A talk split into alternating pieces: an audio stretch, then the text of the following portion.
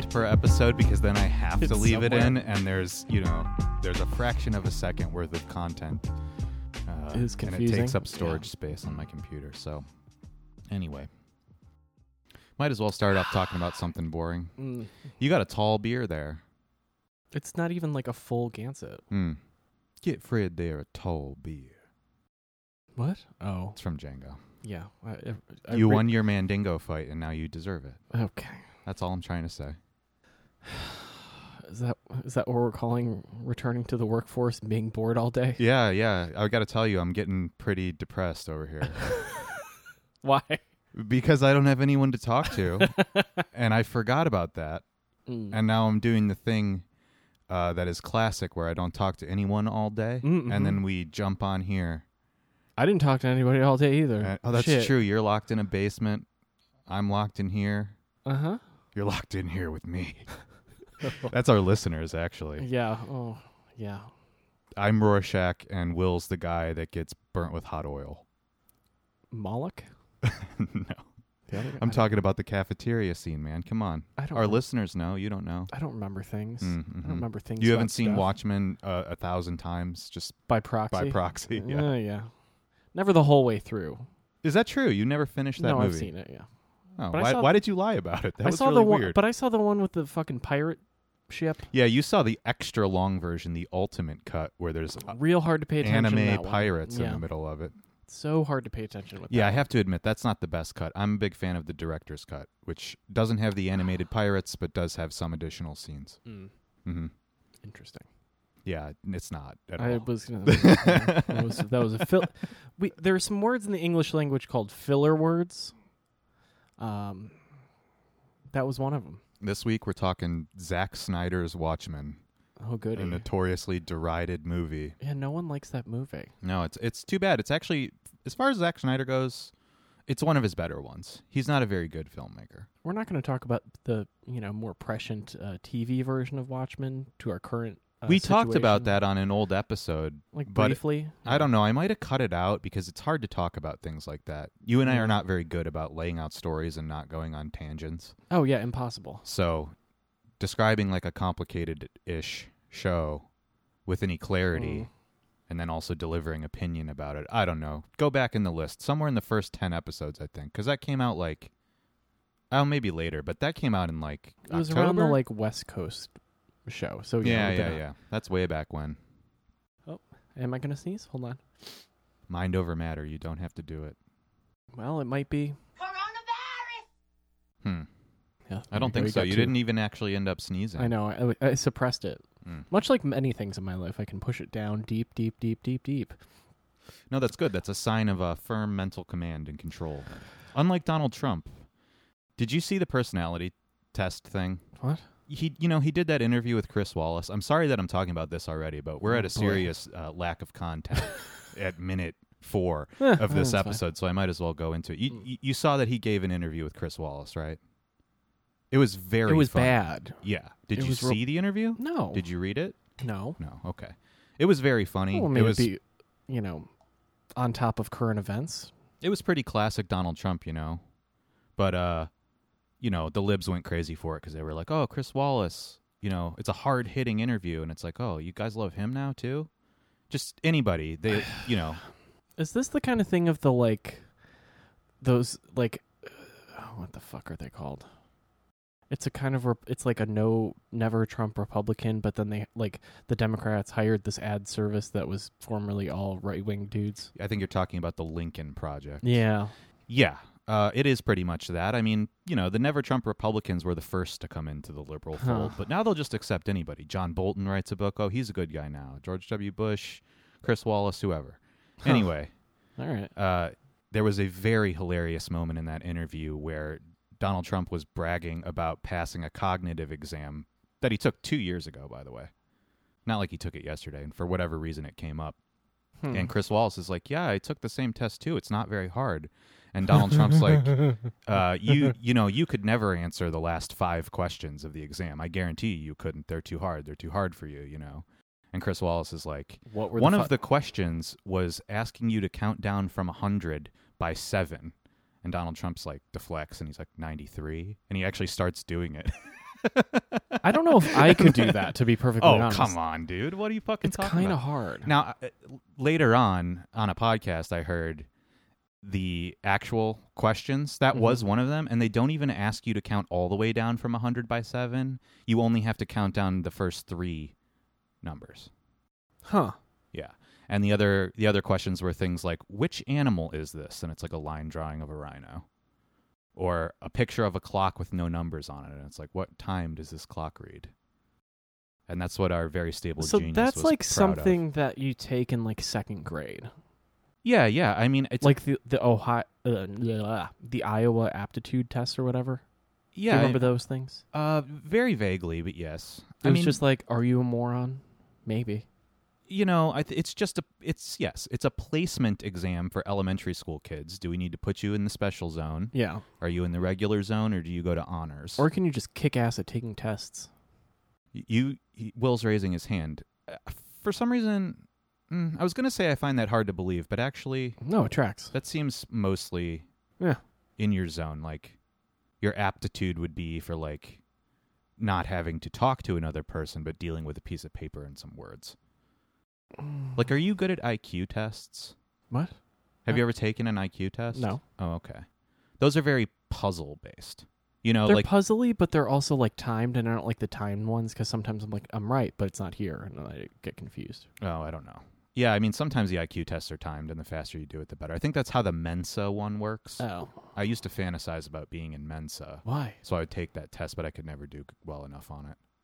Do you I get don't like a know. badge or something? No, it's just a thing you can brag about to people. Hmm. It really is for douchebags only. I mean, if you were truly like intelligent, it would be beneath you. yeah, I was gonna say it seems like something you wouldn't want to tell people that you did.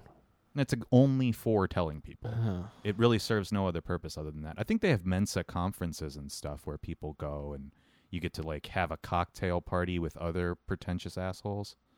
That's most cocktail parties anyway. Doesn't sound that bad. yeah, if you have to put on like real pants to go to a cocktail party, that is just an asshole brigade.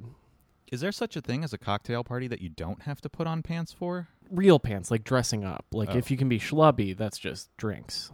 I think anymore, the more you d- dress down, it's kind of a power move. Like billionaires, like you know, like Bezos and like the Silicon Valley people, they're just wearing like fleeces and sweatpants. Think about Jeffrey Epstein; he just wore sweats all the time, in public, not in public. You know. Well, you saw the picture of Mark Zuckerberg surfing, right? Yes, that picture is awesome and very funny. With too. his, you know, zinked out face and huge caboose. The uh, best memeification of it that I've seen thus far is the scene from The Dark Knight where Heath Ledger's Joker Oh, yeah. got his head out of the cop car. I actually took a screenshot of it and I was going to send it to you to be like, "Have you seen this It, yet?" it was pretty great. yeah. Uh, other than that, it's been mostly just people reposting that picture because honestly, it does kind of just stand alone as an uncanny, like horrible uh, indictment of our culture and society. I'm surprised you haven't painted it yet. Maybe I will. I don't know. Just like do something with his face then. Zuck is not as interesting to me as somebody like Elon Musk or I don't know. Sociopaths all look like sociopaths, so I don't know. But Zuck is just a dork. Like he doesn't seem maniacal enough to be interesting. He just kind of stumbled into his thing, and now he's like surfing. It's like, all right, dude, whatever. You're He's- just some dweeb. He's You- you surfing while going like, "I'm taking all of your information." Yeah, which is fine, but it's like I don't even think he set out to do that. He legitimately just wanted to Mm. like spite some people he was going to school with, and you know, I don't know. Like fuck the Winklevoss have, twins. Yeah, exactly. And like Mm. have a website to lord over other people. I think he just has a real inferiority complex and now he's got everything that anyone could ever want and he's just deeply miserable. Whereas Well- Elon Musk I don't think is miserable. I think he's just like kind of Kanye-ish in that he's a little psychotic, which is good. That's how, you know, powerful people should be eccentrics, then they're interesting. Does he think Harriet Tubman was bad too? Did Kanye say that Harriet Tubman was bad? Did you not see his presidential address in North Carolina where he didn't even uh, register to be on the ballot? to tell you the truth, I didn't see the whole thing. I Oh, saw a couple clips from it, and then I read a thing about it. Uh, yeah, that's all was- you need to do. Yeah, I, I mean, Kanye's whatever, dude. I don't know. Like, I don't even think anybody's talking about this because it's so obvious that it's just a publicity thing for his album. It's like a public breakdown. maybe he'll run in 2024, but who cares? I don't know. It, it's It's not a serious. It's thing. cl- it's akin to like Michael Jackson holding the like baby out the window. Where like, dude, what are you doing? It's ob- well, I mean, it's it's different than that. I mean, it, it's similar in that Mm. they're both having like manic episodes. Yeah, You know, sure. Uh, same thing happens to Elon Musk. He goes on Joe Rogan and smokes a blunt in a manic episode, or like right after he has his baby, he goes and talks to him. Like, you know, these crazos. those aren't manic episodes. Those are designed to manipulate the market, though. That's yeah, well, you know, he, Elon Musk uses his manic episodes to mani- manipulate the stock market, yeah. and Kanye uses his to promote his albums. I mean, it's this exact same tactic. Really, it's the same thing when you think about it. okay, But it's much more interesting than Mark Zuckerberg. He doesn't do shit. Yeah, but he's got that that juicy peach though. I really don't think that was the point of the photograph, you know? Uh, It's part of the point. It's really more that he looks like a 1920s mime. yeah, he's got some depression clown makeup going with that. That much. uh It's really, truly, it's awful. I mean, you're a person from the islands of, of fair complexion. Do you ever slather your face with so much sunscreen? I probably should. Do I though? No. Half the time, I miss one portion of my body that turns the color of your microphone foam. Mm-hmm. My microphone foam is bright red, r- brighter than a lobster, Yeah, brighter So- than a cooked lobster. yeah. That's. I mean, that's a good distinction. Most of them are pretty brown. Um, no, I mean, yeah, no, you don't do that unless you're like you do that to like babies, maybe, Yeah, I feel like I've only seen babies do that. Or like if you're a lifeguard and they do the like zinc strip down the nose. I've never understood that. Do you know what the functionality of that is? I always thought that might have been more like e- the same reason that baseball players put the black streak under their eyes to like get the the light out of your eyes. That wouldn't work with white zinc. It would just bounce it right into your eyes. Well, then why do they do that then? Because is that just old school sunscreen and it's sort of a holdover from an era yeah, zinc that is doesn't like exist anymore? zinc is like full blockage. Uh huh. Yeah. Um, but that was always like a caricature. Like you'd see it in like 1960s movies where it's like, you know, either the nerd or the lifeguard has the zinc strips. Oh, for sure. I know what you're talking about. It's just I, ne- I never understood the utility of it. Yeah, it's to be like, oh, you know, it's usually like, I'm so tan, I can't get any more tan, bro. Or it's like, I'm so pale, I can't get any sun. Oh. Mhm. It's just interesting to do it in one spot like that because you're just going to end up with a mad tan line right there. No. Oh. I've never seen it IRL. Oh, okay. I feel like even when we were growing up, that was still a thing. I have vague memories of like being at public pools and seeing the lifeguard like that. I've never seen that ever. See, my experience at places is with the uh, Banana Boat 4 SPF, the oil. Uh, explain. I don't know what you're talking about. It's a brown bottle. Comes in a brown bottle. Yeah, is four SPF high or low? I guess is my question. Wait, for real? Yeah, is that low? That's low. Yeah. Then But- why why do you have experience with this?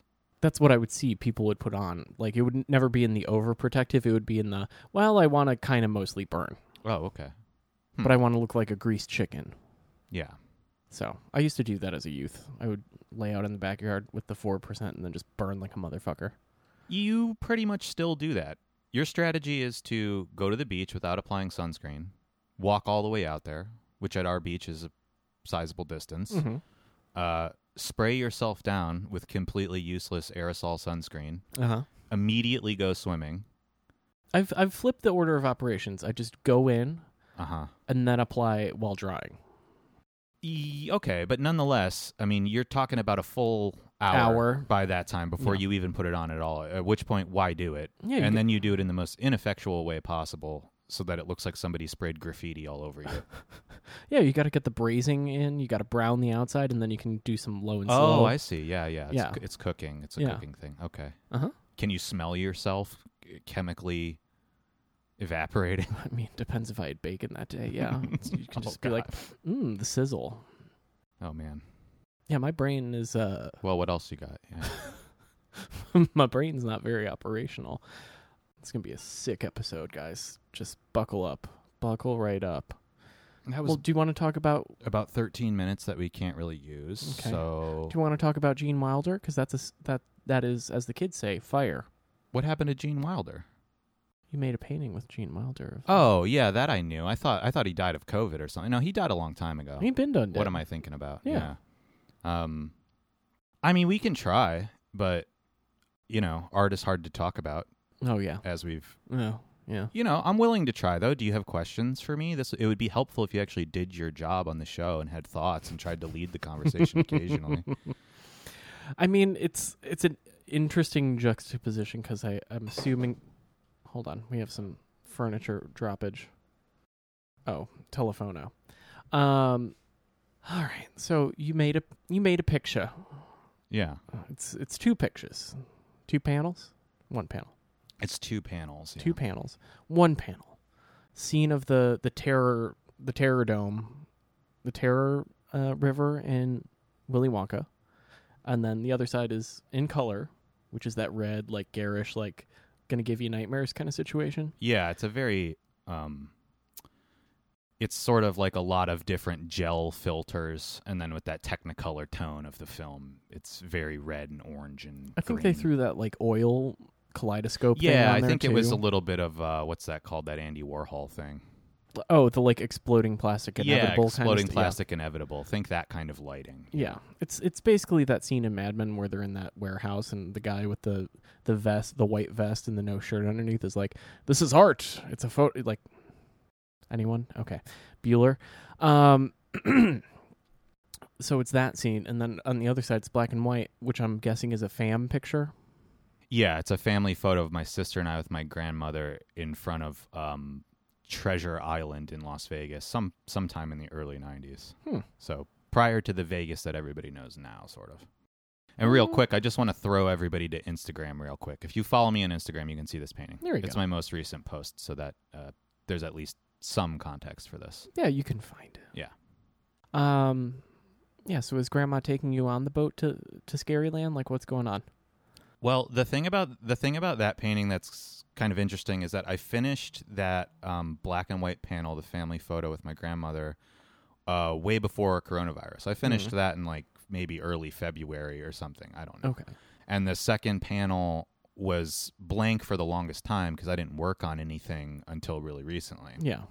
Um, so I don't know if that's relevant to the content of the painting necessarily, but I did have a totally separate image in mind for the second panel initially that I just kind of abandoned. Hmm. Um, But it's The thing- sequentially the first panel uh, from left to right. no, it's not. It's the se- it's the second panel. It's on the right of the painting. So if if you're thinking about it as in reading in the English language, Gene it- Wilder? Gene Wilder's first. Yeah. But, I'm sorry. Yeah.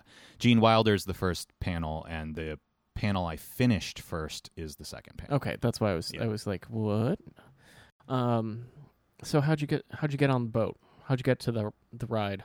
Um, you know, it's actually, it was actually really simple. I, I watched um, Red Letter Media, a YouTube channel that I really like, did a review of uh, Charlie Charlie and the Chocolate Factory, or rather Willy Wonka and the Chocolate Factory, because Charlie and the Chocolate Factory is the Has- shitty Johnny Depp one.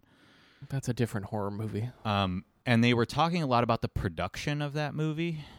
Uh, and so I don't know. I was just thinking about it because I had watched that, and I was reminded of that scene because I haven't seen the movie in a really long time. I mean, it's a kids movie, right? Like I don't remember the last time I rewatched Charlie and the Chocolate Factory. It's kind of a kids movie. It's really Well, not. it's it's from another it's from another era where they weren't afraid in kids movies to do things that were scary.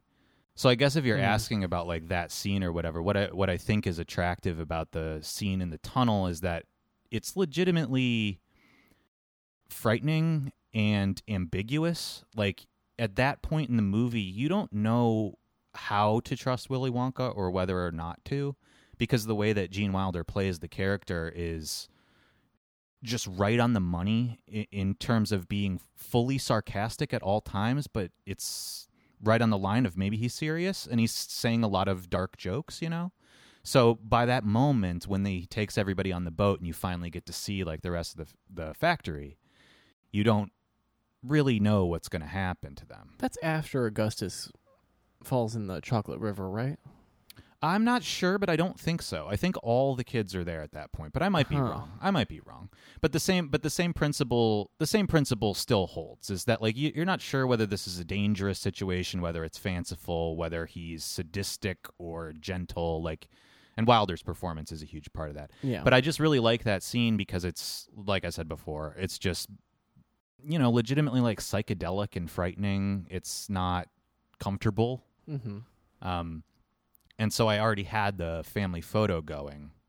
Um, and I'm not sure why I thought the pairing of them would be good. I think at some point, uh, just to be clear, the Willy Wonka panel is is shown three times on a single canvas. It's like it's like cells of a yeah, it like sort of looks reel. like film going by, uh, or it's just like a sort of Warhol esque thing where it's like a triple Wonka.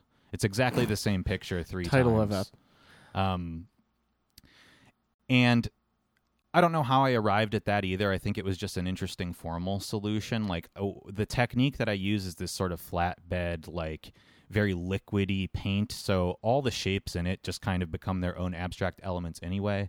Mm. And I've found in past paintings that when I combine the same image on the same canvas without a sharp border, meaning I don't tape the edge or whatever, you kind of get an overall effect where they all bleed into each Yeah. other, and it's it's a more simultaneous image. it's got some mushiness. So once I decided I was going to do that, it seemed like pretty natural to pair it with the other image because there's a series of skulls in the family photo, and then my grandma's face, and then my face and my sister's face. So there's uh, the same triple repetition right down Hmm. the middle of heads. So you get three Wonka heads on the left, right down the middle, and then you get a skull, my grandma's head, my sister's head, right down the middle. And just the thematic similarity between like something from my childhood personally and then something from childhood generally, the Wonka Mhm. movie. Yeah. Um and one of them being like frightening and ambiguous and then the other one and you know sort of lurid and like it's painted in day in Day-Glo underpaint and Yeah. you know it's a very garish sort of scary thing on the left and then on the other side uh the image is in black and white and so I was thinking of it like this image from my own past is something that you think about in black and white terms. It's only wholesome. It's only like a nice memory. Yet there's the specters of these skulls right behind my grandma. She's dead. Um you know so you're you're thinking about one version of what's coming in the Willy Wonka painting you know Mhm. they're going somewhere. So you could think of that as the future panel and then the black and white panel as a past panel. What is it? Something's churning, fire burning. Uh What's the line go? Yeah, I mean the, the the title of the painting is "No Earthly Way of Knowing" because that's a Oh, lyric there, from yeah. the same song. Um, "No earthly way of knowing which direction we are going. Oh, the yeah. rowers keep on rowing, and something, something, something." I don't Yeah. remember all the lyrics, but um, so I thought it was interesting because both both panels both panels are references to the past, literally and figuratively, but one is moving into a space and one is always distant. hmm Uh, so what's going on in the background of Wonka is forward, and what's going on in the background of my family photo is always past. Yeah. Yeah. Hmm. The triple, I don't know, the, something about triples. You love the repetition, and I never understand.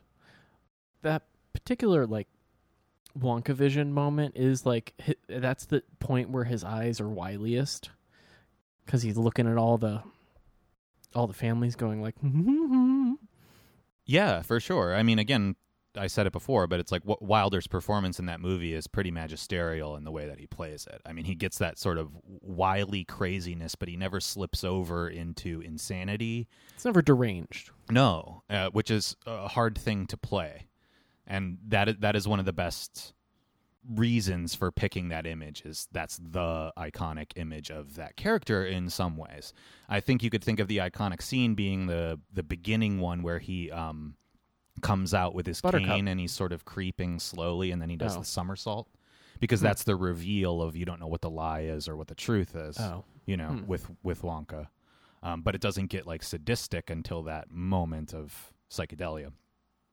Um, as far as the repetition goes, like I said before, it's mostly just a formal decision. I like the way that the the brushstrokes can just interlock without a border between them, and it's also just a sort of cinematic thing. Like um, it does sort of appear as a film reel that's skipping or something like that. You know, like Hmm. how in Tarantino movies or like in Death Proof in particular, there's like uh, intentional moments of skipping film. I never saw that movie. Uh, well, you know, but you get what I'm saying is that Yeah. you know because those old grindhouse movies in the '70s, like the reels would just fuck up, so he Oh. inserted that intentionally into his Hmm. grindhouse movie. It, it, I think it has a similar function in a painting, especially when it's already a reference to a film. Hmm. that uh, it sort of throws you back into the image. The f- flatness of having no boundary between the images does that, and then the way that you read it from top to bottom in this case does the same thing. You sort of get two whole images, a half image, and then you're back at the top. And it is sort of about like um, reliving something. I mean, that's what the whole painting is sort of about in a way. Well, the tunnel was always a matter of like, are we in the past? Are we in the you know? Right, It's- you're it's in a liminal, time warp. You're in a liminal space in the tunnel. Yeah. Yeah, it's a it's a because how how far did they actually go? Do you think like maybe a foot? Yeah, that's what I always imagined in the movie. It seems like they go like five feet. Yeah, it's not actually far because they're like, oh my god, and it's like, oh yeah, well we're here and everybody feel good, great. Um, I think it is pre pre the German falling into the river. Yeah, like I said, I'm pretty sure it's it's an establishing scene in a way, and that you get to the rest of the factory through that scene. Yeah, I can't remember. Yeah, hmm. Uh, because he brings them in, and there's the tiny, there's like the uh, weird hallway where it goes from looking normal size to being really tiny on the other end, and then it opens into the big iconic room with all the gumdrop trees and the chocolate river and stuff like this. Oh, and that's the only room they see initially and so it's all very happy and then they get in the boat to see the rest of the factory oh, then and that's when everything starts to go awry oh that no, Gloop hits it before they even get on the boat. Then well he drinks from it but i don't think he falls in it no, he falls in. oh okay all right But that's what I mean in terms of establishing what happens first. It's like then you do the like but biographical photo contrast. You're like, well, what happened before that causes the like the looking back? i guess i see what you're saying by gloop having been compromised you set up some stakes that Mhm. this is not necessarily safe or whatever Yeah. sure okay yeah i mean i'm not really i'm not really sure what to say about that because the the impulse for me in making a painting like that is just so organic. It just makes sense or it doesn't make sense. I, d- I don't have like a really um i don't have a really strict criteria for selecting or combining anything except that i just know that it will work and then i think about it later. Yeah, that's fair. so every everything that I've been saying about the painting so far is things that I thought about while making it or after making it, not really um not really in the process of selection. Like I, I guess in mentioning that one of the panels was pre coronavirus and the other one wasn't, I- can't quite put my finger on it, but I think the Wonka scene is also something like that. Like it's also a time, a, a well, again, it's cinematic about go- time where time stops. it's about going forward into somewhere that you don't know what. yeah, and it's and it seems sinister for now but it could turn out to be really innocent or something like that and, I, and i'm not like offering that as a historical analysis i don't think that that's true but th- there's like something about the uncanny feeling of that scene that and the liminal nature of it yeah. I see it as this kind. I'm just wondering about this, like, because you even said something about the black and white always in the rear view. It's a matter of like looking back is dangerous.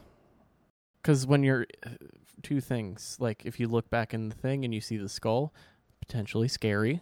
Memento mori, remind you that we're all dead.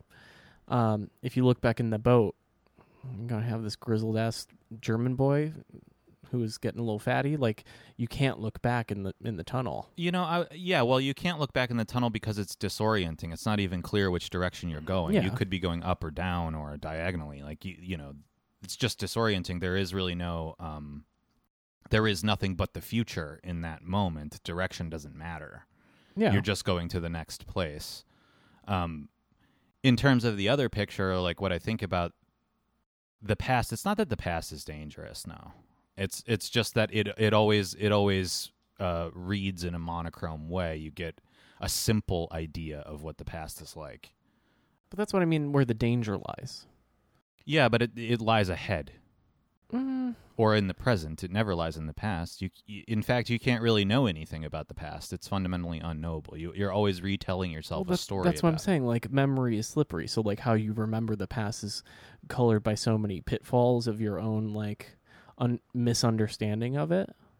Um, may maybe. so like you could remember something that that is absolutely not what happened like you know like your index is your the personal index is flawed right like it can never like unless it's just the nature of human memory and experience like your experience is colored by you or desaturated by you Yeah, yeah, right. so like whether you suck the color out in the life of it out of it or not, it's a matter of what that day could have had lot you know any day in memory is fraught with all sorts of things Well, I think one of the, you know, I'm with you, I guess. I, uh, but what it's making me think is that one of the reasons that I was attracted to using that image of my family in the painting at all was that I don't remember that day. To me, it's just a photograph. It could, it, it's almost anonymous in a certain way. If it wasn't for the three faces in it, um, I have no connection to it really at all. I don't Mhm. remember going to Treasure Island. I don't remember doing that. Uh, you know, um, and that's what was fascinating about the picture was looking back on it and seeing all the skulls in the background and thinking about how well amongst my family or the people that do remember that day it's probably a really wholesome thing. But when i see it and i just see a grandmother with two children at treasure island it's like this is from the most garbage strain of american culture. Like it, it's a, it's a really iconic thing to have a connection to las vegas. Like this inhabits my work and my mind all the time. Is that Mhm. like basically having the heart of your being lie in the simulation in the middle of the desert is like a really um it's a profoundly american thing and i'm tempted to say it's an empty thing but i really don't think it is. It's just that it is dark. And when i look back on it i'm like wow this is just some cheap plastic fantasy that i was inhabiting and it's also like fraught with um like you said the uh, memento mori and it functions that way literally and figuratively but it's like that i think i think when i choose family photo imagery i'm always self-conscious about it because it's a cheap device in a way because you, you you know you automatically get some sentiment out of using something personal and i think that's like sort of cheap in a painting to do that. Um, but i try to use images when when i do that that are interesting to me as anonymous images like as photographs. Like if i i think if i found that picture at a thrift store I would have been just as attracted to it as Mhm. if I was in it. Yeah. Of course, it adds something that I'm in it, but it's like, you know, I have a Chief Wahoo hat on, and like the whole language around that has changed. Uh, that particular area probably doesn't even really exist anymore. Like Treasure Island is there, but it's not there. All the skulls, the way they line up with the picture, Hmm. how they're not supposed to be meaningful, but like you could make an assumption that a woman of that age would be dead anyway. Like Hmm. a- all of the same read that I provided a few minutes ago, I think I would have seen anyway. Hmm. So when I pick those really personal images, I'm trying to look at them as if they're not about me. Well, they kind of aren't, and that's what I mean in terms of like.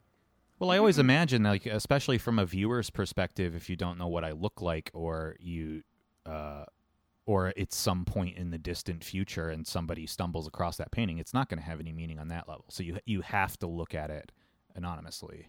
Well, the way that you like do the black and white where you're in it is like in the has that kind of like faded Christian Boltanski like look at this small child kind of look. Like they're all just vaguely nah, ghastly. Yeah. You know. Well, the the way that they're painted in my technique too is like everybody comes out looking like a mask, sort of, because the the nature of the paint just sort of it's meant to use the architecture of a of a photograph to make something sort of flat and abstract. So there's the precision of a traced drawing, yet none of the brushwork has like any correlation to the light and shadow other than its value or color. Um, so everything kind of flattens out, and yeah, everything looks weird. It, it, it, my idea with those type of things is that it it looks like looking in a puddle or something. It's not quite exactly that because it's not distorted to the same degree, Claude Mirror. but it's sort of that. It's sort of an analogy for that in paint. Like it could just go back to being liquid. Hmm. I mean, I got the Yeah. idea in the first place from uh, looking at the Jasper Johns works that are ink on plastic, and he does it to a much better degree where things get even more abstract and still somehow maintain Aren't their image wax? form. Um, well, the new ones are water based encaustic, which I don't even know what that means or how you do yeah. that.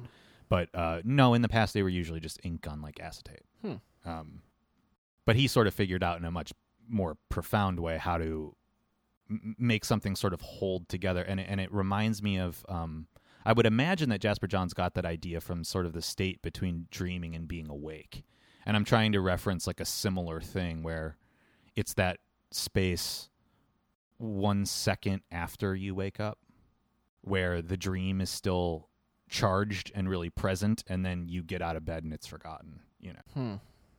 and I'm just sort of coming at it from a different trajectory where the brushwork and stuff is a lot more plastic, like m- more influenced by like uh, somebody like David Reed or like Ross Yeah. Bleckner or or one of these people where the idea was that you take the you take the charge out of the singular gesture and you make it into a simulation. So it's it's this sort of combination I think between a really earnest idea of how to um, illustrate a liminal space that's slipping away, and then also how to make that um, make that synthetic, so that's not even really yours.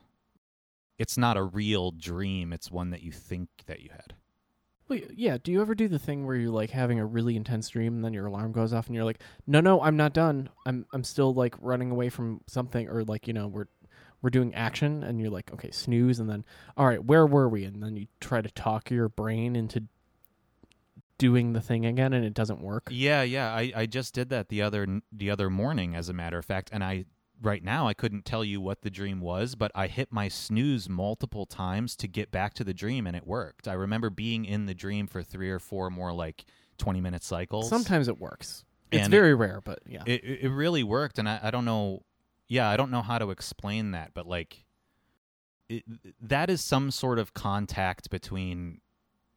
Oh my gosh, I'm gonna be really cheesy, but that is some sort of contact between uh, an immaterial world. That's a contact with another place that has nothing to do with the like firm reality that you're in, and I think it says a lot about like w- what the human mind is capable of, it's or also like your subconscious just going like, yeah, I'll keep going. well, the idea that you can get in in contact with it again intentionally is interesting. It would be one thing if if there was no such thing as lucid dreaming, or no or no such thing Mm. as as hitting your snooze and getting back to the same dream, but there is. Um, I think art is like a is in its best form is sort of a similar thing, or or you're trying to like make a, a again like a synthetic version of that experience. Yeah. Well, that's like. Remember, I told you like at the start of COVID, I had like a terrible like actual nightmare and like was like upset for a whole day. I did the same thing of like going trying to go back to sleep to try and reframe the thing so I wasn't in a state. Yeah. It didn't work, but I don't know. It's the strange thing where you try to grapple with what you know what synapses are firing that you don't have control over, and you're like, come on, like you're pulling the like lawnmower engine to be like, let's go back there and actually resolve this because this is not gonna work for me. Yeah, yeah. I mean, I think the thing is, is that you can't really will it. There's a difference Yeah. between like wanting to be able to do it, desiring to be able to do it, and having that happen, and trying to will yourself back into that place. I don't think that's possible because the the moment you have enough intention to will something, you're firmly planted in material reality again Yeah. you have to be sort of halfway in between, which is a great like analogy for the artistic process too. Um, I said, you know, 20 minutes ago or whatever that like I have no idea why I think a picture will work with another picture until during or after or both. And that's Hmm. sort of that's sort of a similar thing. Like you're you're not I'm not willing the content of a painting into being. You just sort of impulsively chase it or intuitively chase it is maybe better. And then it either works or it doesn't. The more experience you get as an artist, it has a tendency, in my opinion, to work more and more frequently. Hmm. I don't trash paintings very often anymore. I think that's what having like a refined or developed intuition it, ultimately ends up doing is that you don't have to know anymore consciously why something will work, but it works. Sometimes it doesn't work. No, of course, of course, sometimes it doesn't work. I don't know. In the example of this painting, like it, it again, I, I don't know. Like I, I, I want to explore with you a little bit if you have any thoughts on this. Like pre and post COVID seems important, but I can't put, I can't wrap my head around why. And maybe that's not there as an objective matter for viewers. It's probably not. Um, but that's an interesting component of it to me. That like I had a whole I had a whole plan, and I just, you know, this happened, and I didn't feel like that was right anymore. I went through a long period of inaction, and then suddenly was like, oh, this is exactly right for it. But it took on extra significance in that you, you know, there's not that many, there's not going to be that many paintings out there that were worked on for that long of a time that have the literal distinction of having one panel be pre and one panel be post. I think it's just kind of interesting. I, I I don't know if it'll again like I don't know if it'll communicate to a viewer, but there will be like this sort of latent charge, this valence that's in it, uh, without you needing to know that. Well, I do. Th- so like, I've kind of like been watching what goes on in in art world of like people's practices and who are just like, "Yep, just charging on with the same shit I always do." And you're like, nothing is affecting you at all. Like either it's full affectation, it's just like full shutdown, or it's just like, nope, just gonna keep on churning out my shit. Or it's the other kind of thing of, oh well, fuck my practice. The world is going. I'm gonna do some others, like you know, whether that's a turn towards activism and saying fuck, ar- ar- like art doesn't matter right now, like whatever. Right. I think a mindful acknowledgement of a shift in the collective unconscious or con- whatever conscious if the, if these are things like being aware of and choosing to engage it and bring it in versus like it's either or not simultaneous Yeah. Is a useful thing. I don't necessarily think because like the whole when you said like oh I had a plan and then it was perfect and then things change. It's like yeah, so like that's the state of the world, right? Uh, well, the th- yes, but the thing that I never said was that the plan was perfect. What's interesting to me is actually I ended up making a much better painting than the plan that I had for it. I'm, Oh. I'm sure of that. Yeah, Um, it just didn't. Yeah, it didn't. f- It didn't feel right to go to the same place uh, and not acknowledge, which is what you're saying. yeah. I, I think what happens a lot with like a lot of the artists that just kind of kept on trucking and just do their same shit and that's not to say that I'm not doing the same shit or you're not doing the same shit like stylistically it's it's well within my territory it's not like uh, some profound breakthrough or whatever but on a content level maybe it is but the people that are just doing what they've always been doing and continue to do it well that's how you can tell that they're not um, really artists and that they're mostly just projecting and like pathologizing their own art into a kind of habit. Um, whether that's like for purely commercial ends which is sometimes true but to give people the benefit of the doubt i think it's more just like having a blankie or like a stuffed animal like a thing that they need to compulsively do but not a thing that has very much meaning in and of itself. Yeah, um, they betray their own practices when like you can keep making like airbrushed paintings of like tables and horses or whatever Y- you know like that that's really like that never meant anything if you're able to continue that now well, I because like Brian Alfred has been doing one collage a day with Color-aid of like scenes from the city, and I'm like. This is such schlock. I can't even deal with this. Why are you doing this?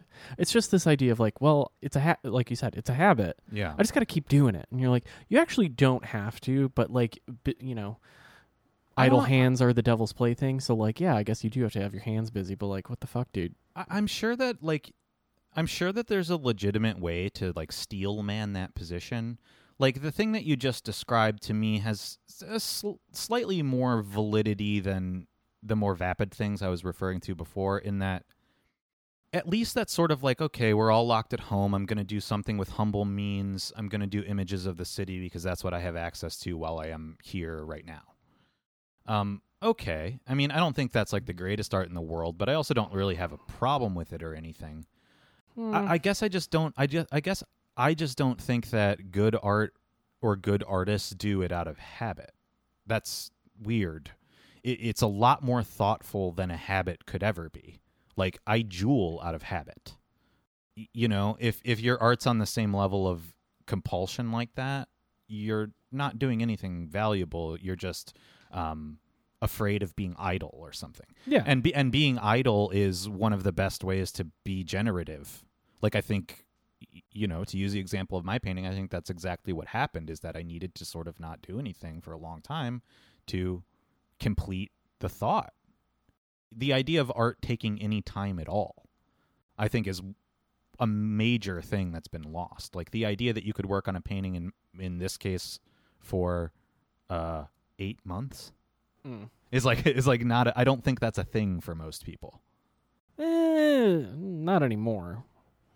Well, maybe maybe people are like, well, I I picked it up, I put it down, I picked it up, I put it down, I picked it up, I put it down, but like, I think that's di- I think it's different um, when you're constantly reworking something. That's not what I was doing. You know, um, you can see the gesso on both of those paintings eh, because they were carefully considered, right? yeah, Um, I don't mean because there is a whole brand of artists that will just constantly rework things until they leave the studio. yeah. There's That's it's, a very different practice. what than I'm talking about is setting something aside.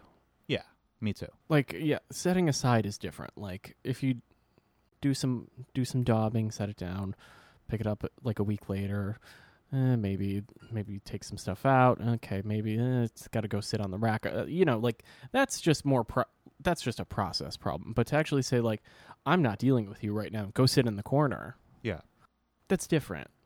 I'm a big advocate for you know put put the, put baby in can the corner. You, can you describe what you think the difference is? Because that's that's what I'm struggling to articulate. I, I think I agree with you, but I want to know from you what's the difference between having a purely like process or procedural problem and then setting something aside and never knowing when or if you'll come back to it. Oh well, I kind of do it all the time, so I don't know. Like, like I have the uh, the dancing. I have a painting with some dancing ghosts shooting. It's the Ghost Army uh, patch. Sure. It's a little ghost with lightning from the in World War II. They would make inflatable tanks Yeah. and like do disguises. So it's a row of those, but I don't know what's going in between them. mm-hmm. So that'll be. It's almost done with the ghost, but now I have to like put it to the side and think a little harder about what goes in between. Well, I guess what I, I guess what I would be interested in exploring, or what I'm trying to get to, is the idea that it's it's. I think there's a common misconception that when you set something aside like that, that you're actively thinking about that and only that. That's not what that means. Uh, and I, I think burner. I think you would agree with me. It's just sort of over there, and one day I will figure out what matches or whatever. And you know, that's exactly what happened to me with my painting. It happened. Yeah. It happened to be watching a YouTube video because I was bored. Like triggered it. It, you know, that's a pretty quotidian example. It could be more profound than that, but it doesn't have to be. I think, like, you know, I used to have this weird fantasy where I would like look in a monograph or something, and you would see the dates on a painting be like 1970 to 1982 Oh yeah. and you'd be like how the fuck is that even possible Yeah. but now with a little bit of seasoning on me yeah. i can totally understand that that if you were an artist like I, I just don't have the luxury of knowing i'll have the same studio or whatever in Yeah. 12 years there's all, there's all this transience that we have to deal with that is a legitimate problem Yeah. but the idea of like oh i started working on it and like nothing occurred to me to do to it for 12 years i could totally see that now But like, it- it's it's kind of this other. Let's use a food analogy, right? sure of course we're going to use a food analogy it's going to have to do with mac and cheese sorry It's gonna have to do with soup. okay your second favorite food It's actually my first, but so like you know you simmer something like put you know putting something down, picking it up, and like process based is kind of like building a stock, right? You have a low burner, but it's always on. mm-hmm mm-hmm You're you're adding the stuff to it, but all the stuff is just kind of in there. You're just kind of making sure it's got enough water and maybe throwing a little pepper in or being like, hmm, I have some other stuff. Let me. Um, the put it down, pick it up, put it down, pick it up is kind of like making the base for that soup. So like you have some herb tops, so you put them in a freezer in the freezer bag, and then Yeah, one yeah. day in the future you're gonna add the water, and then then you can do the little magic where everything's kind of coming to a boil. I think that's a, ex- an exactly perfect analogy, actually. Yeah, like you are collecting the parts and you know maybe it's a little sloppy because it's like well you didn't actually do an action but you are the active process of collecting the bits Yeah, is the thoughtful part totally. Yeah because like doing the process who gives a fuck it's easy Yeah, no, I know. I, uh, um, I'm sorry if I'm interrupting you, but like, I honestly feel like th- that is one of the biggest impediments to good art is people that are focused on process, almost primarily or in the majority. Because process and technique are just things that you learn and you can deploy whenever you need them. But the idea that that's like the central focus of a practice never made any sense to me. i get it I get I get why it's enjoyable. I don't get why it's enjoyable for a viewer or stimulating for them. but i also find i don't know it's I get it as a generative process. If that's how your brain works, where you have to see the one plus the two, like plus the three, like if you need to do that to keep going for the sequence to keep on rolling, like go ahead. I just kind of don't care because I I'm not to like do a thing and then go, "Oh, let me do this other thing." Like it's not to be a reactive measure, it's to be a huh. Huh. Well that that I'm not going to react to you. You're going to go sit in the corner. Yeah, yeah. That well, that kind of uh, continuation of a sequence does make sense. I think that makes sense to everyone, but it's like there's no taste component to your own practice, where you don't know, where there is no hierarchy to one thing being better than another, or there's no discerning quality in in deciding what to present to people. It's like every step in the sequence is a worthy piece of art, and that's what I reject about that. Is that no, you do have to exercise some sort of uh, element of taste in your own work. And I think when you set things aside, that's kind of what you're doing is saying, like, well, I have part of this, I don't have the whole thing, just kind of filling it in to get something done would degrade this rather That's than I, I don't want to use taste. I want to say like in the like it's an edit. Yeah, I mean, I am talking about editing, but what does that have to do with fundamentally? But what I'm saying is like doing the thing and then just kind of like, hmm, or even the idea of like the old school wiping out or whatever. I'm like, I don't need anyone to see. Like, I want a full edit, cut, cut the scene, take it out. Well- so if we just don't have the scene because I didn't touch it, that's a good edit for me. It just means you haven't shot it yet. It doesn't. You're not even on to editing. But editing has everything to do with taste. Mm, It has formal implications too, because like in cinematic terms, you're talking about setting the pacing and the tone of a movie through the editing, but you're doing the same thing in the oeuvre of an art practice. And if you never have any cuts at all, if it's just an un- what, yeah. I if it's just an unbroken string of shots, like yeah, that could be sort of like an Andy Warhol sleep style movie, but that's not um good. That's not discerning. Um and I think like Alan is a really good example of a process based artist that also know, has taste and knows when to edit Yeah. because he uses the wipeout technique. He knows when things are have not gone awry. are not suitable for his own standards Yeah. I mean, you know, for, I- for t- me, taste real quick. T- taste trips people up, but like it's only because it's gone out of fashion. But really, what you're just talking about is having standards, and the idea of Hmm. having standards at all is something that nobody, you know, people can't hack it anymore. The idea of having standards is colonial, or the idea of having standards is Mm. exclusionary, and like you don't want to do that to yourself most of all, but in fact, you do want to do that to yourself most of all. Things should be better or worse in your own practice Yeah. to you. I mean, I just want to clarify. Like, I want my cuts to not look like cuts. I want the editing to be seamless, Well, but nobody, I want the cuts. Nobody knows what's left on the cutting room floor unless you put out a DVD with bonus extras or whatever, which is ultimately like for people that, just for example, people that are primarily painters, that's what drawings are. What are those? I Drawings are bonus material. I don't know how to do those though. I don't really know how to do them either. I mean, I, I, I do them every once in a while for ideation or whatever, but, Those are the Photoshop mock-ups, and the like. You know, whatever. I don't know. You, whatever, whatever it is for your own individual practice, I think people have this kind of material that's interesting to see as a supplement, but it's not the primary thing. Hmm. And yeah, I think I think the idea of making your e- edits invisible is good at all times, whether that means cutting up a painting or whether that means setting one aside or um, changing it very l- literally in the moment. I mean, yeah, you should be able to do that, but Are you a fan of the idea of kill your darlings? Uh, explain what that means. It's a writer trope where you're like, if you love something, you have to take it out of the thing because you're going to fixate a whole narrative around this one thing that you're attached to, but the story's going to suck.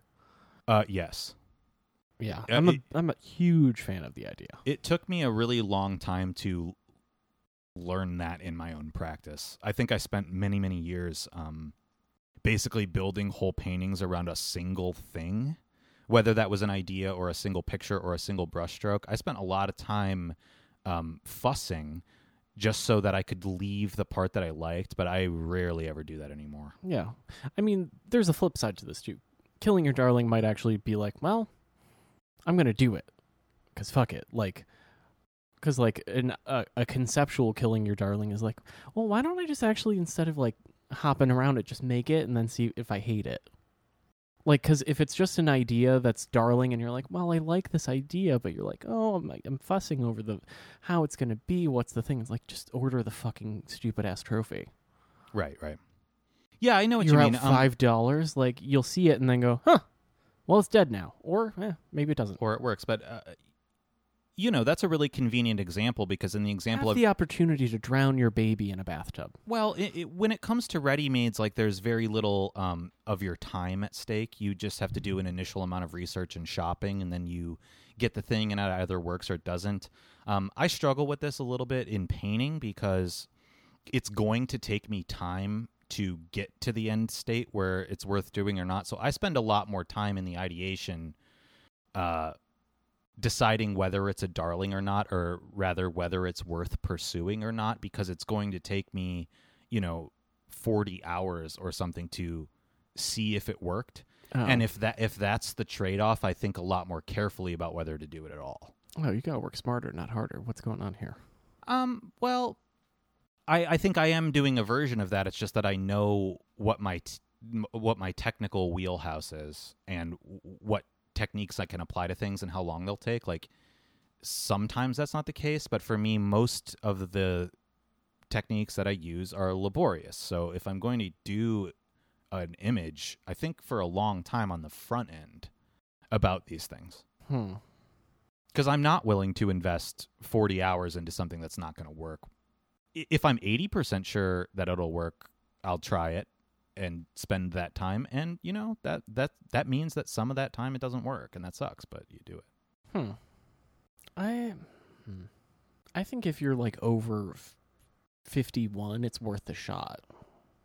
yeah no i don't i just i just don't feel that way because like again my technical calculus is just different there is no shorthand way of doing really anything uh, j- and that's just an organic development of my painting practice over time that i've settled on techniques that i like that work in different circumstances and the vast vast majority of the time they are laborious. So that's just that wasn't a choice. Um, but i do know that so I, it doesn't make sense to me to not take that into account.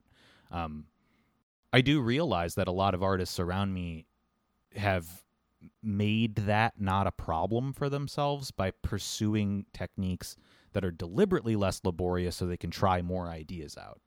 Yeah. Um, but I'm not a fan of that philosophy. For me, Yeah. I respect it in other people that can make that work, but it doesn't work for me. There's a way I mean, you do this with by taking photographs though. Yeah, totally.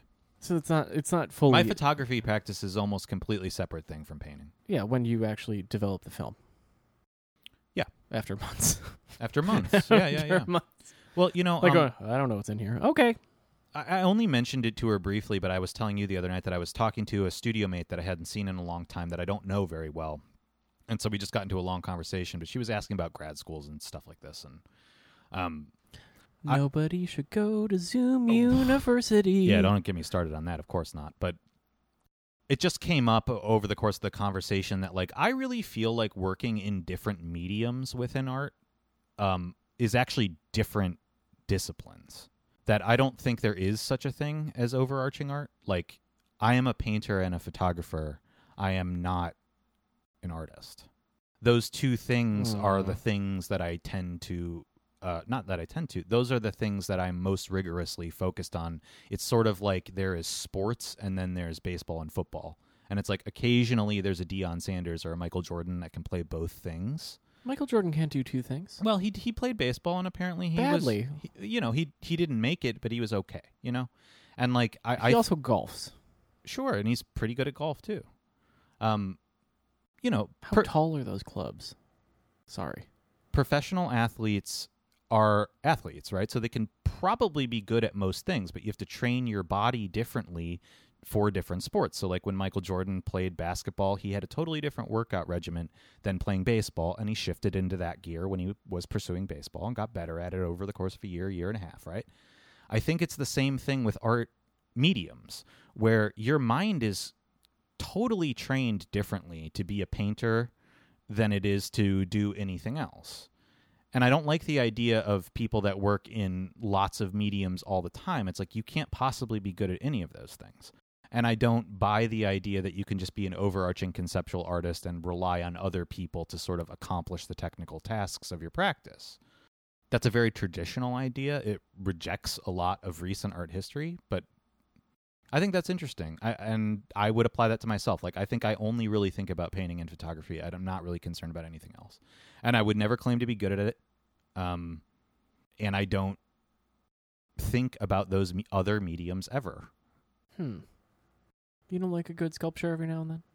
Big old lump of lump of goopy. The thing is, is that it's very different as a viewer. As an audience member, again, to use the sports analogy, I can appreciate football and baseball and basketball and all of those things But equally. discus, you're like, eh, not so much. Well, or or discus, like, but uh, you can appreciate the different athleticism and strategy and gameplay and narrative that goes into all those different forms. But it's much easier to be a viewer.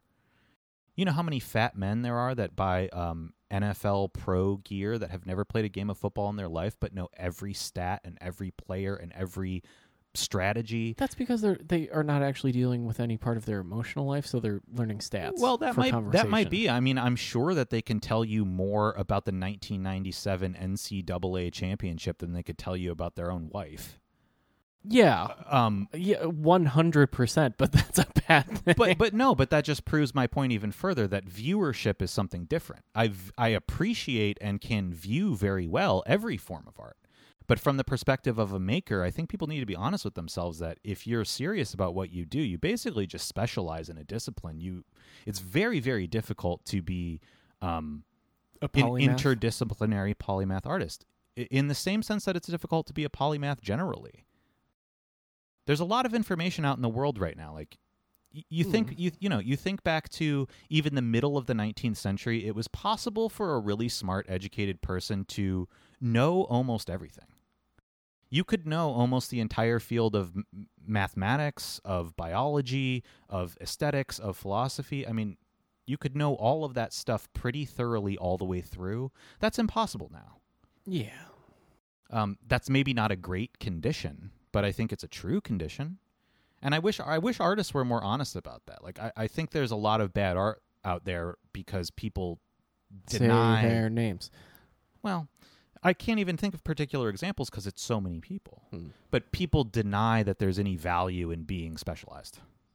Wait, say that one more time. People deny that there's a value in. I think pe- I should say I think people implicitly deny that there's any value in being specialized. I don't know if that's true. Well, I think that it is because think about our grad school experience, for example. Yes, there was a lot of painters at Rutgers when we were there, but um, we happened to be the majority. But I think that the people that weren't painters felt very ghettoized, and that this program was pretty retrograde for focusing so much on something so traditional and conventional. Like that dialogue is still around. The idea that you know traditional plastic forms of art are sort of dead things, and that you should just be interdisciplinary. You should be conceptual. Um, that's garbage. That's not a good idea. Hmm. I mean, it was a literal kind of segregation. It was like, oh, you do things in space. Here you go. Go out in the country, and here's your here's your shed. But that's also a practical thing. It's like here's a giant labs to do this. Go toot a sweet. Go well, and I. I can offer like further historical proof of that too, because like think about Cal Arts in its heyday in the seventies, eighties, and nineties. Like being the token painter at Cal Arts made a lot of people's careers yeah. because they had to put up with being the only traditional artist at a place that was like, no, fuck all of that normie shit. yeah. we do performance and video and eating as art or whatever. You know, you can eat as art. Sure, you do it all the time. um, but you know, I was I was like, excuse me. you know, That all that model is also so de- like I don't know. All all all the old models are officially just shot in the foot. well, I'm not actually, I'm not actually sure that that's true. I've been, I've been peppering throughout this conversation, um, references to outdated things. Mm-hmm. Being conventional or traditional. I said the word plastic art a minute Yeah, ago. I, I heard that and went. U- "Eh." using taste as a criteria. Like I think that um He's a Greenberg Greenberg dog whistler. I am. I think that I'm actually kind of like a like a trad formalist in the same sense that people are trad cats. Are you gonna start wearing like Adidas tracksuits and Uh, No, I'm gonna start wearing. Burberry. I'm gonna start wearing pants that are up to my nipples and a monocle, Oh, you're gonna do the and the smoking Barney. so many cigarettes that I can't even breathe. Yeah, Yeah, Barney style.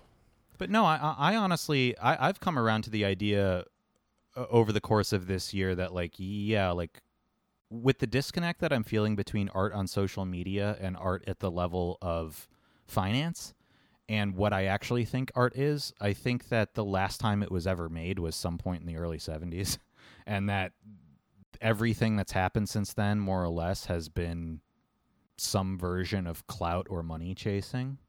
Um and I don't think that that means that the agents in charge of making it like knew that or intended to do that, but I think that is true Mm. and I don't think that anybody's tried to make real art in a long time. So resurrecting these sort of traditional terms anachronistically is all I have because I don't have the vision to like invent new territory. None of us do. But I want to get back to the place where people were trying to do that. Well, we don't know what the territory like. Let, uh, let me rephrase that. We don't even have the map anymore, so the territory is out of sight. Yeah, you're right. So, like without the map, you, it's harder to get around. You're kind of climbing mountains and hoping you can see into the horizon, but like there's a storm in the way, so it gets a little difficult to see where you got to go. Well, that assumes that you're climbing around on real terrain at all, but I thought what you were Mm. referencing is the idea that the map and the territory have completely collapsed. There, Yeah. Therefore, there is no up or down. We're living in flatland, you know? There's really nowhere to go but laterally somewhere on a two dimensional plane. Like, there is no transcendence. You're just spreading out in every direction infinitely. Well, And I- closer analogy is a sandstorm. It's all flat. Well, no, because a sandstorm is a sandstorm is three dimensional. Yeah, but it blocks even even the f- even in the flatland, like a in a dust bowl scenario, you don't know which way is up. Well, in a flatland, you never know which way is up because there isn't one. Hmm. I don't know geography that well, or landscapes. Well, it's not. It's not a question of geography. It's geometry. Like a, a sandstorm in an actual environment is a three dimensional experience. The sandstorm's happening above you and to you and down upon you. But if you're following my analogy, like you're not, you're just existing as a dot on a flat surface. Mm-hmm. You don't have up or down. There is no sandstorm above you. There's nothing blocking your view. It's just that you can't see anything. Yeah. I think that that's our current. also, your navigation is So fucked. well, maybe not, but but everything looks like an infinite horizon. Hmm. But therefore, you make no progress because everybody can spread out in every direction towards their own unique infinite horizon that they'll never reach. No progression is made collectively or individually at all. And so when I'm talking about this in terms of art, what I mean by sort of throwing back to like the formalist era is not that I'm an endorser of formalist art. I think that like Greenberg and the whole like post abstract expressionist fallout made a lot of real mistakes in their conclusions, but I think that their pursuit was what everyone should be trying to do. You're trying to come up with a universal experience that actually communicates to a lot of people in a shared fiction of objectivity. Hmm. They took the objectivity very, very seriously, which was their mistake. But that doesn't mean that nothing has any meaning and that we all just pursue our own individuality. I'm not interested in people being like further atomized and alienated through their own pursuits of airbrushed horses. Um, you can try to make something really concrete that uses the language of the time that you live in. So I can't see past the horizon either, but I can indicate that that's where I am. Hmm. And I think the only way of describing that has to do with anachronizing a lot of like. Uh, Who this did this point, airbrush horse terms. painting that you hate so much? I'm not going to name it.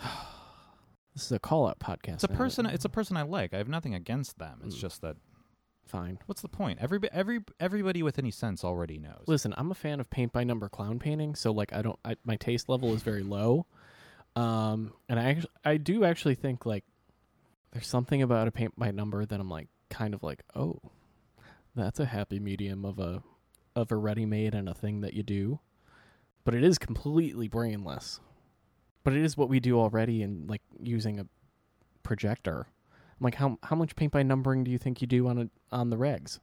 A lot. Well, except that that template isn't provided to me by anyone except for me. Yeah, there's that. Yeah. So it's it's different because it's um, an intentional decision. It's not a consumer product. but it could be. I think a lot of people that don't even trace their own paintings ultimately paint by numbers anyway. It's just by way of historical reference um, or reference of any kind. One of the reasons that I like consider myself sort of an appropriation artist, as much as I hate the, I don't know, the community around that term, is that that's sort of meant to be a wink and a nod towards, yeah, I understand that everybody's just painting by numbers, so I'm going to make it obvious as a choice, not hide it under the surface as something I hope you don't notice, which is what most people do. Hmm. That's true. Yeah. Yeah. Anyway, you want to end this episode? How long? How long we got? 117. Oh, you have any thoughts on Gavin Brown shutting down and joining Gladstone? Uh, no, I don't read Art World gossip because I don't care. Well, you you, you don't like you know the empire slowly, uh, you know, forming into the new republic. Ah, Jeez, did you just make a prequel reference? Yeah. This episode's over.